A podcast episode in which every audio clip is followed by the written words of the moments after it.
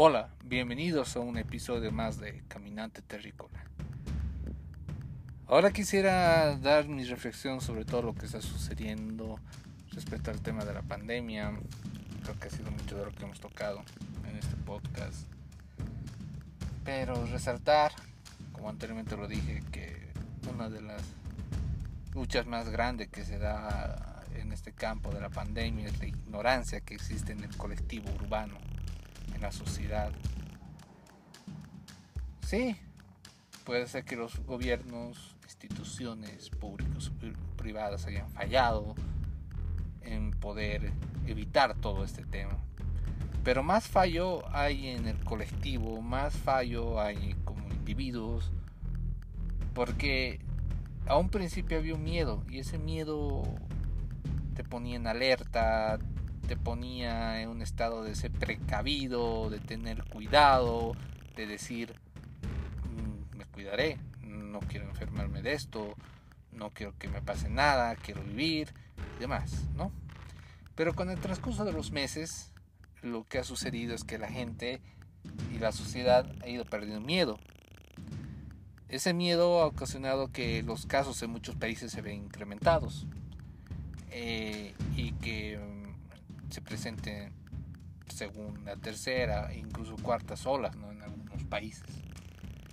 Y la relajación de las medidas, que no han ido acompañadas con un programa de vacunación adecuada, ha hecho de que los casos se disparen.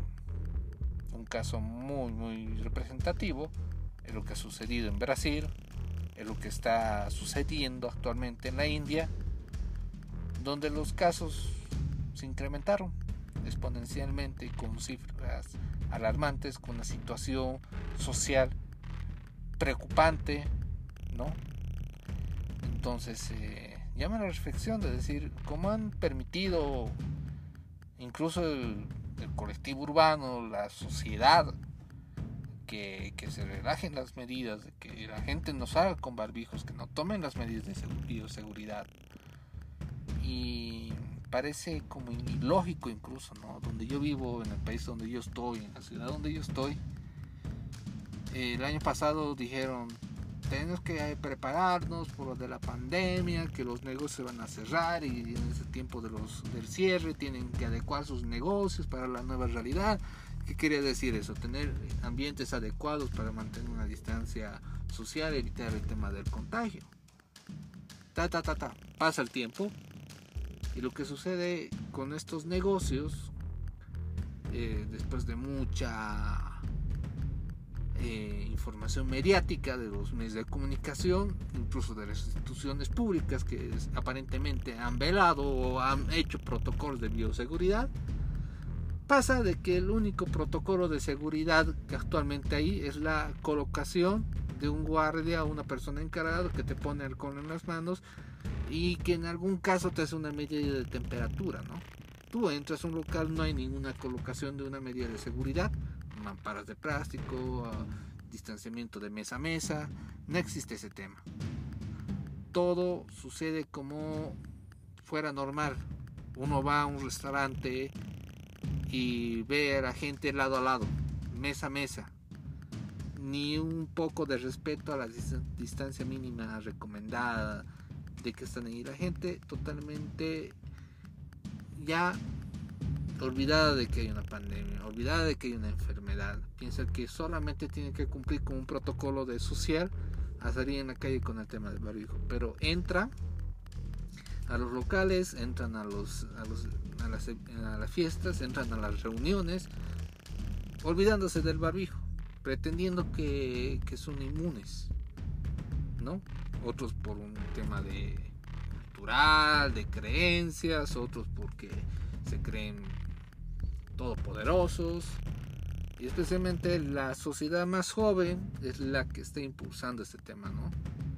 Boliches eh, nocturnos donde jóvenes están tomando a desmedidas, saliendo, olvidándose de la pandemia argumentando que el alcohol les va a curar, que el alcohol va a evitar que les se contagien.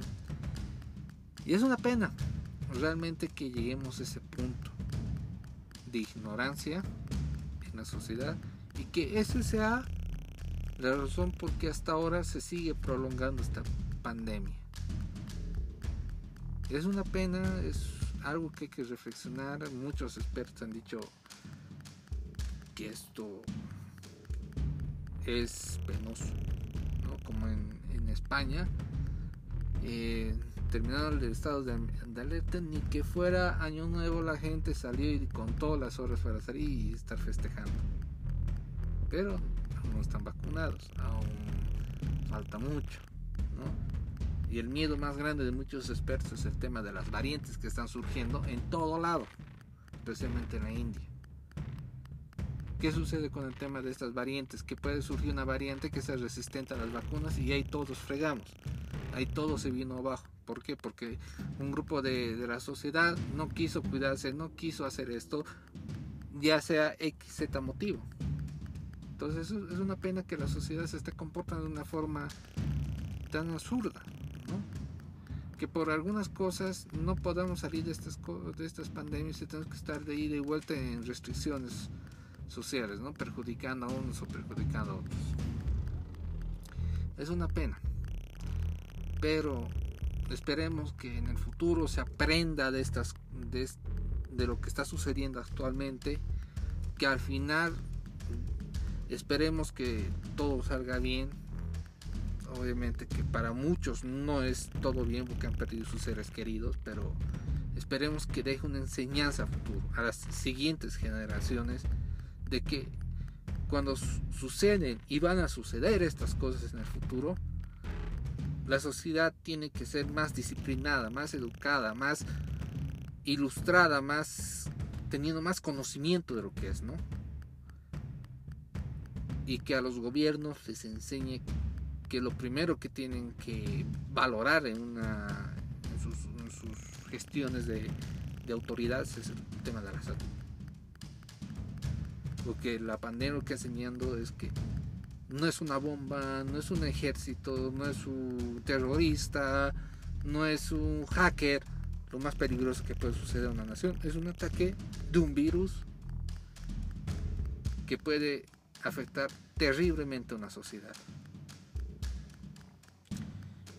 Esperemos que las cosas en el futuro cambien, de que la mentalidad del colectivo de las personas de un vuelco, que no se presente esta situación, que se aprenda y se valore lo que es la ciencia, de que los virus son reales, de que peores cosas pueden venir en un futuro. Es lo que quería transmitir. Y gracias por estar aquí en un episodio más de Caminante Terrícola.